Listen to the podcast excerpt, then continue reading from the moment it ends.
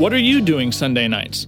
Come join Friendship with God radio Bible teacher Tom Cantor of the Friendship with God Fellowship Church every Sunday night at five thirty p.m. at The Vine at ninety-three thirty-six Abraham Way, Santee, California.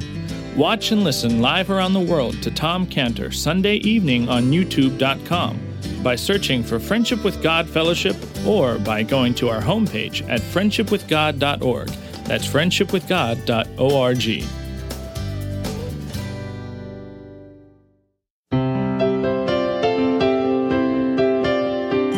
Welcome to Friendship with God with our Bible teacher Tom Cantor. Today's message and previous messages can be listened to or downloaded for free at friendship with god dot org.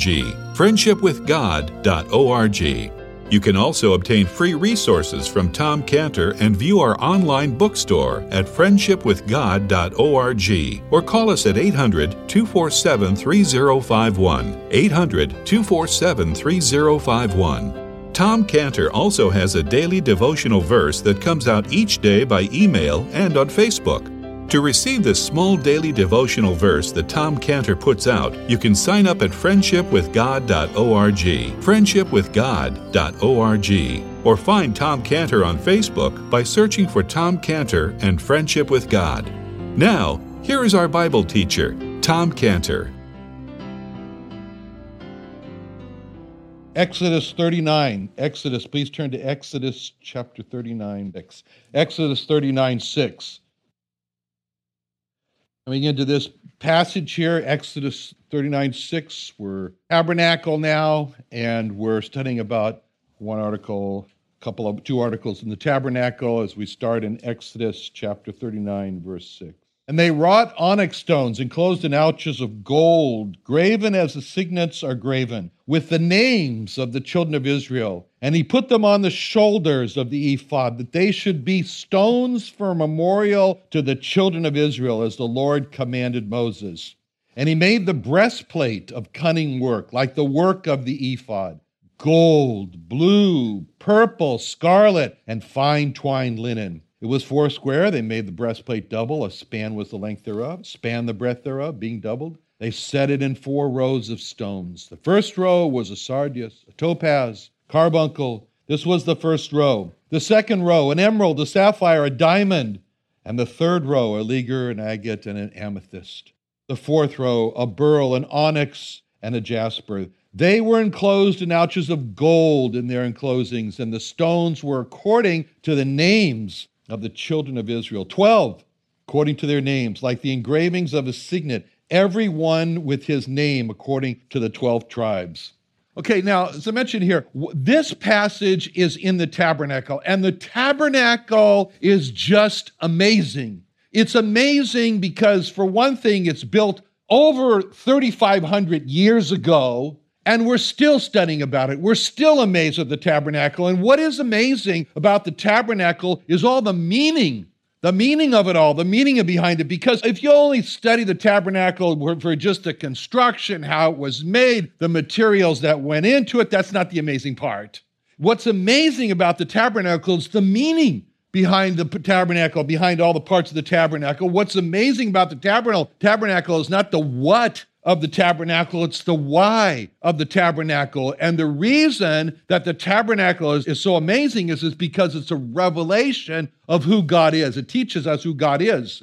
Now, you think about the Apostle Paul, such an amazing person himself, and he starts his life with God, and his first words that he speaks directly to God is a question.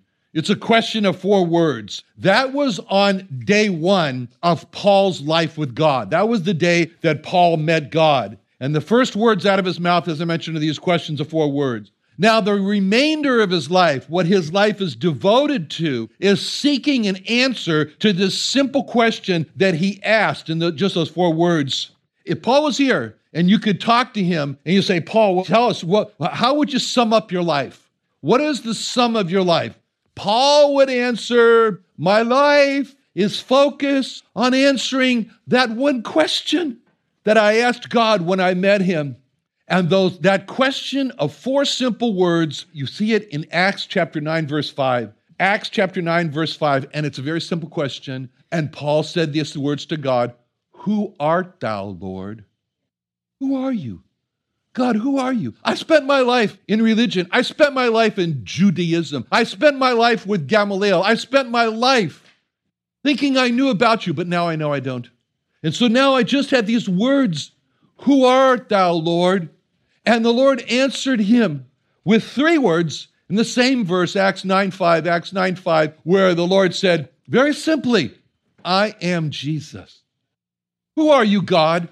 I am Jesus. And then Paul spends the rest of his life on that quest to know who is God, who is Jesus. He spends the rest of his life on that quest just to answer this question, who is Jesus? And when he comes to the end of his life, in Philippians three eight, he's not finished. When he comes to the end of his life, he says in Philippians three eight, yea, doubtless, and I count all things but loss for the excellency of the knowledge of Christ Jesus, my Lord. He says, everything in life is like refuse compared to the knowledge, not just the knowledge, but the excellency of the knowledge of Christ Jesus, my Lord, for whom I have suffered the loss of all things, and do count them but dung, that I may win Christ and be found in him, not having mine own righteousness, which is of the law, but that which is through the faith of Christ, the righteousness which of God. And then he nails it when he says this, Philippians three ten, Philippians three ten, that I may know him. Who art thou, Lord? He comes to the end of his life and he says, that I may know him, the power of his resurrection, fellowship of his sufferings. And so when you think of Paul's supreme life goal, was it to bring the gospel to the Gentiles, to the nations, which he did? Was that his supreme life goal, to bring the gospel to the Gentiles? No. Was it to write more New Testament books than anyone else, which he did? Was that the supreme life goal? No. His supreme life goal is Philippians three ten. Philippians three ten, that I may know him. The supreme life goal of Paul was to know the Lord Jesus, to know who Jesus is. And what's amazing about the tabernacle is it answers the question, who is Jesus? That's what the tabernacle does, and that's what it makes it so amazing, because it answers the question, who is God? So to get to the real meaning of the tabernacle, you have to study each part, and you've got to be guided as you study the part with one question. What does this tell me about God? Or more specifically, what does this tell me about Jesus? What can we learn? What can we learn about the tabernacle? We can learn, one of the things we learn, really the most that we can learn from the tabernacle is found when God said right off the bat what the goal or the purpose of the tabernacle was. Before it was even built, he said in Exodus twenty-five eight, Exodus twenty-five eight, he said, let them make me a sanctuary that I may dwell among them.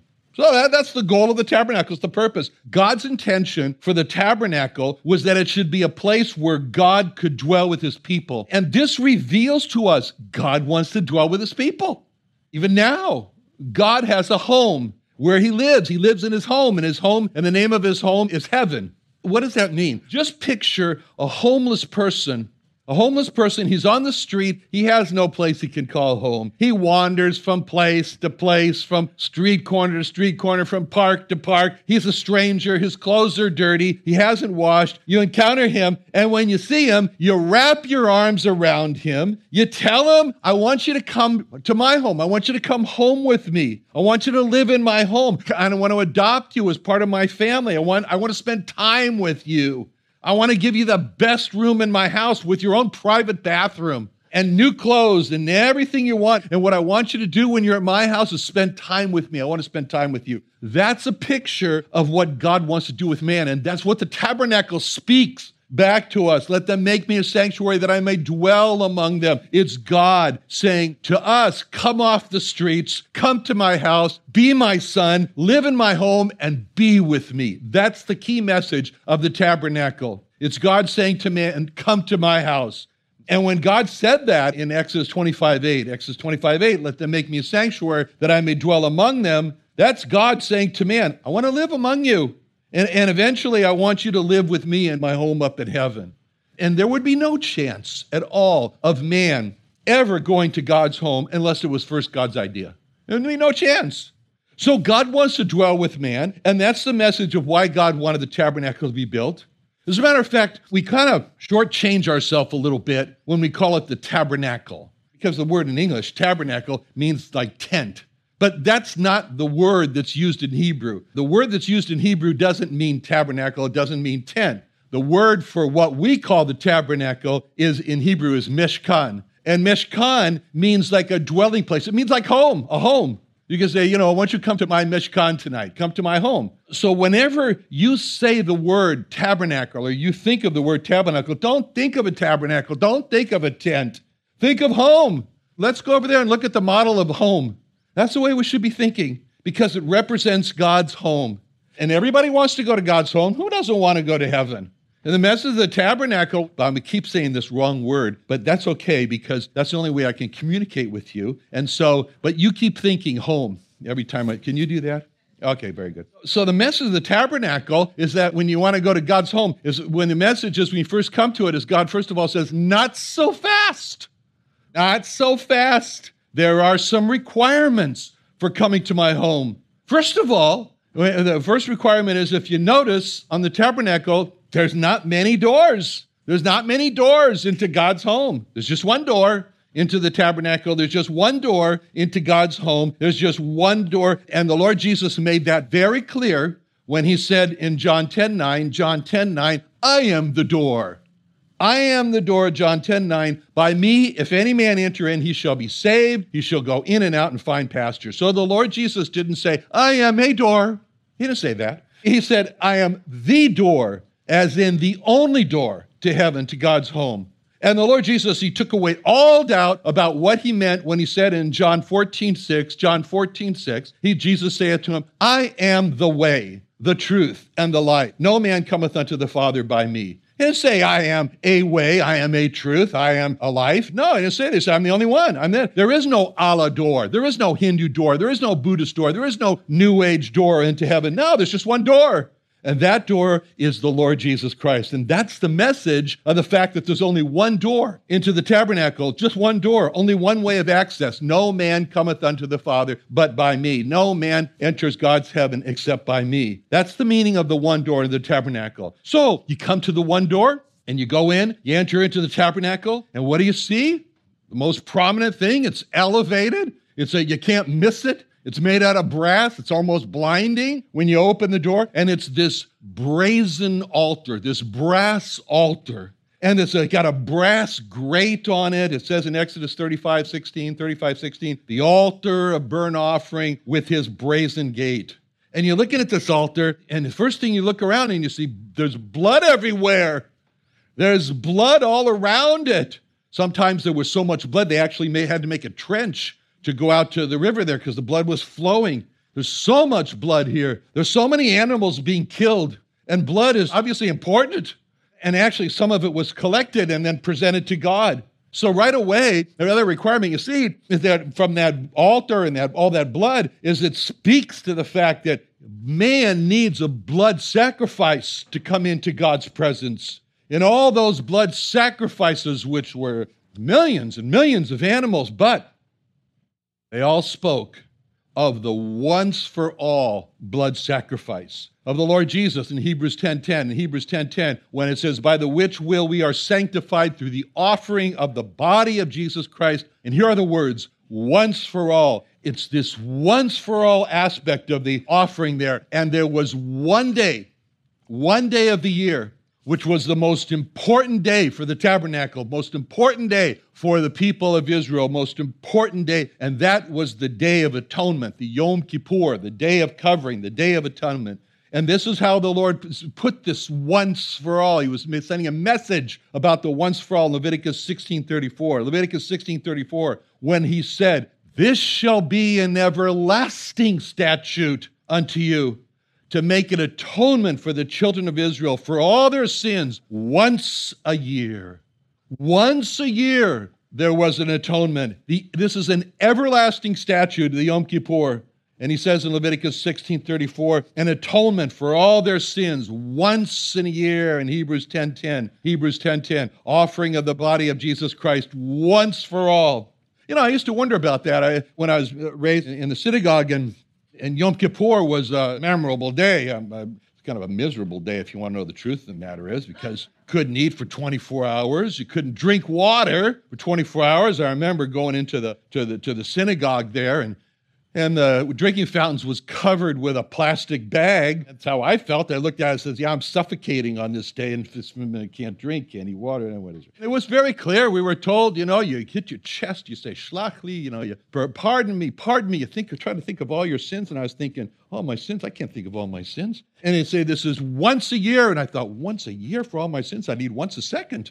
And I used to think to myself, you know, as a little kid, and I'd sit there and I say to myself, okay, so all my sins are being atoned for here once a year. What happens when I sin the day after today? I got to carry that for a whole year?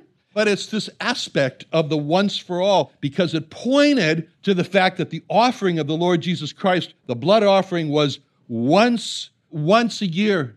It was his blood. It was, and he says, I don't want you to ever forget this. He says, I'm going to make establish something. We call it communion. But he said in, in Matthew twenty-six twenty-eight, Matthew twenty-six twenty-eight, when he takes the wine, the red wine, he said, this is my blood. It's symbolic of his blood. This is my blood of the New Testament, which is shed for the remission of sins. And it's his blood that was offered that one time, that everything comes to us. As he said, it's, a, it's for the remission of sins, his blood. It's for the redemption of our souls, Ephesians one seven, Ephesians one seven, in whom we have redemption through his blood. The forgiveness of sins. It's how we can be brought near to God by the blood. Ephesians two thirteen, Ephesians two thirteen, you who sometimes were far off are made nigh, made near by the blood of Christ. It's our washing. It's how we're cleansed from our sins, from Revelation one five, Revelation one five, from Jesus Christ who loved us and washed us from our sins in his own blood. This is the blood message. When you come into the tabernacle, you go in the door there and you see all this blood there. That's the message that comes through. But it's interesting because you say, okay, well, I need that blood sacrifice, so I'm heading right to that altar when you open the door. And when you open the door and you want to go there, there's something in your way. You can't get over there. And it's an object and it's standing in front of you. And so as soon as you open the door here and you enter into the door of the tabernacle, there's this object that stands between you and that altar of necessity, that necessary altar of sacrifice. And this object is described in Exodus forty, verse seven, Exodus forty, verse seven, where it says, and thou shalt set the laver between the tent of congregation and the altar. The tent of congregation is where everybody lived, and you come in through the door, and right away you got this alt- you got this laver right in the middle.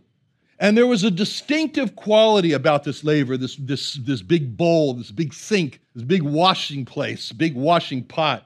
But there was a distinctive quality about it. And the distinctive quality was given in Exodus thirty-eight eight, Exodus thirty-eight eight, where it says, he made the laver of brass, and the foot of it of brass, of the looking glasses of the women assembling, which assembled at the door of the tabernacle congregation.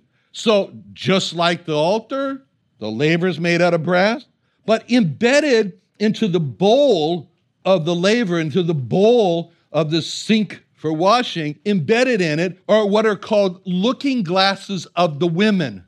When, when the Jewish women left Egypt, they borrowed many things. They borrowed a lot of things from their neighbors as they were leaving. I don't know when they told them they were going to give it back, but they says they borrowed it. But anyway, some of the things that they got, because the Egyptians really prided themselves on how well they looked, and oh, you can see it on their, their drawings and their pyramids and stuff like that, were these mirrors from the Egyptians. They were called these looking, looking glasses. It wasn't like kind of like mirrors we have now. These mirrors were made out of a mixture of copper and tin, but they were they were a mirror. They're very effective, very, and these these are what the, the, the women gave in the construct of the laver there that was embedded in the bottom of it. So when you came to this laver and you said, okay, it wasn't a case of, okay, time to wash up, let's wash and move on. No, it wasn't that way. Because when you bent over the bowl of the laver with the looking glasses, it forced you to look at yourself. And you look at yourself and say, is that me? Yeah, that's what happened. And that's the whole idea. Where they bent over to go wash yourself, and that was the time of, is that me? The looking glasses gave a message. And the message was, before you go to that altar, you need to take a good look at yourself. Take a deep look at yourself and see who you really are, what you are. See the sin that is driving you, or should be driving you, to the altar. See that. Just along the same lines as First Corinthians eleven twenty-eight. First Corinthians eleven twenty-eight says, let a man examine himself, so let him eat of that bread and drink of that cup. There's one book in the Bible that has this statement right off the bat in the first chapter twice. And, and it's kind of remarkable. It's the book of Haggai. And the same statement is made in Haggai one five and Haggai one seven. Haggai one seven, which is, thus saith the Lord of hosts, consider your ways. Consider your ways. That's what these looking glasses did. They caused you to, before you come, before you get to that altar, not so fast, before you go to that altar, go down there, watch, but look at, take a good hard look at yourself. Why? Because that altar is only for sinners. That's all. It's not for righteous people. It's almost like God putting this sign before the altar that says, righteous people need not come. Because unless a person sees himself as a sinner, and not just a garden variety sinner, but the dirty, rotten type. Unless a person saw himself as a dirty, rotten sinner, then the altar of sacrifice is not for them. And the Lord Jesus made this clear when he said in Mark two seventeen, Mark two seventeen, when Jesus heard it, he saith unto them, they that are whole have, they that are whole have no need of the physician, but they that are sick. I came not to call the righteous, but sinners to repentance. And you can almost, almost picture that altar calling out, sinners, sinners, come. Righteous, forget about it. Don't come. So the Lord made it very clear that he didn't come, and he wasn't calling the person who said about himself, I'm a pretty good person. Ah, not bad. Yeah, I'm not as bad as some, not as good as others, but, you know, I'm quite happy with the way I've turned out in my life. Like the Pharisee in Luke eighteen eleven, Luke eighteen eleven, the Pharisee stood and prayed thus with himself, God, I thank thee, I'm not as other men are. I'm not an extortioner, unjust, adulterous, or even as this publican. And the Lord made it very clear that he came for, he's calling the person who said about himself, Lord, I'm a dirty, rotten sinner. Like the person in Luke eighteen thirteen, Luke eighteen thirteen, the publican standing afar off would not lift so much as his eyes unto heaven, but smote his breast to say, God, be merciful to me, a sinner. And if a person didn't see himself that way as a dirty, rotten sinner, then it was time for that person just to spend a little time there at the laver first. Look at himself in those looking glasses, compare himself with the law of God, because that was the message of the, the looking glasses and the laver. And once a person saw himself, oh, I am unworthy. I am a dirty, rotten sinner. I am bad. Unless he saw that, unless he said, you know, I need to wash here because it's time for me to determine to stop with the sin, to repent. That's what repentance is. It's a determination to stop. And so after a person went through that process of self-examination, after he recognized that he was in need, a needy person, then, then God says, okay, now you're ready for the altar. And then you go to the altar, you make the sacrifice, then you enter into the next, the next chamber there. It's called the holy place. So you open up this door and you look around and say, this place is amazing. And you look and you see a little table and there's some loaves of bread on the table. And you look a little bit farther and you see an altar, a little altar, and there's some rising up, some smoke, some smell. It's the altar of incense. It's, it's symbolic of prayer. You look around and you say, well, the, the, there's light in here because of this candelabra that's there. There's seven candles burning. And then as you keep on looking around, you see a person. One person, he's standing there. He's the high priest. He's elaborately dressed. He's representing another person, the only person ever called the great high priest, and that's the Lord Jesus Christ.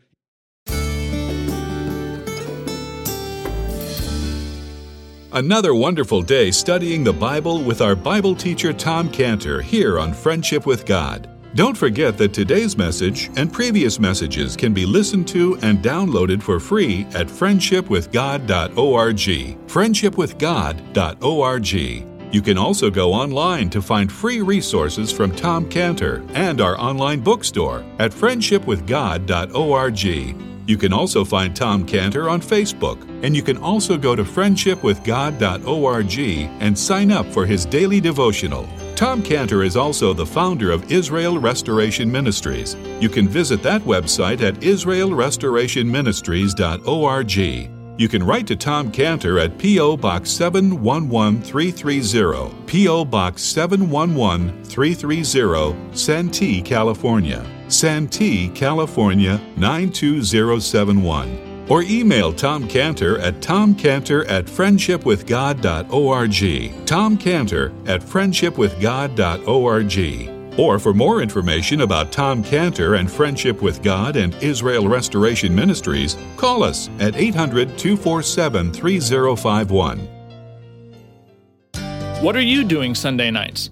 Come join Friendship with God radio Bible teacher Tom Cantor of the Friendship with God Fellowship Church every Sunday night at five thirty p.m. at The Vine at ninety-three thirty-six Abraham Way, Santee, California. Watch and listen live around the world to Tom Cantor Sunday evening on YouTube dot com by searching for Friendship with God Fellowship or by going to our homepage at friendship with god dot org. That's friendship with god dot org.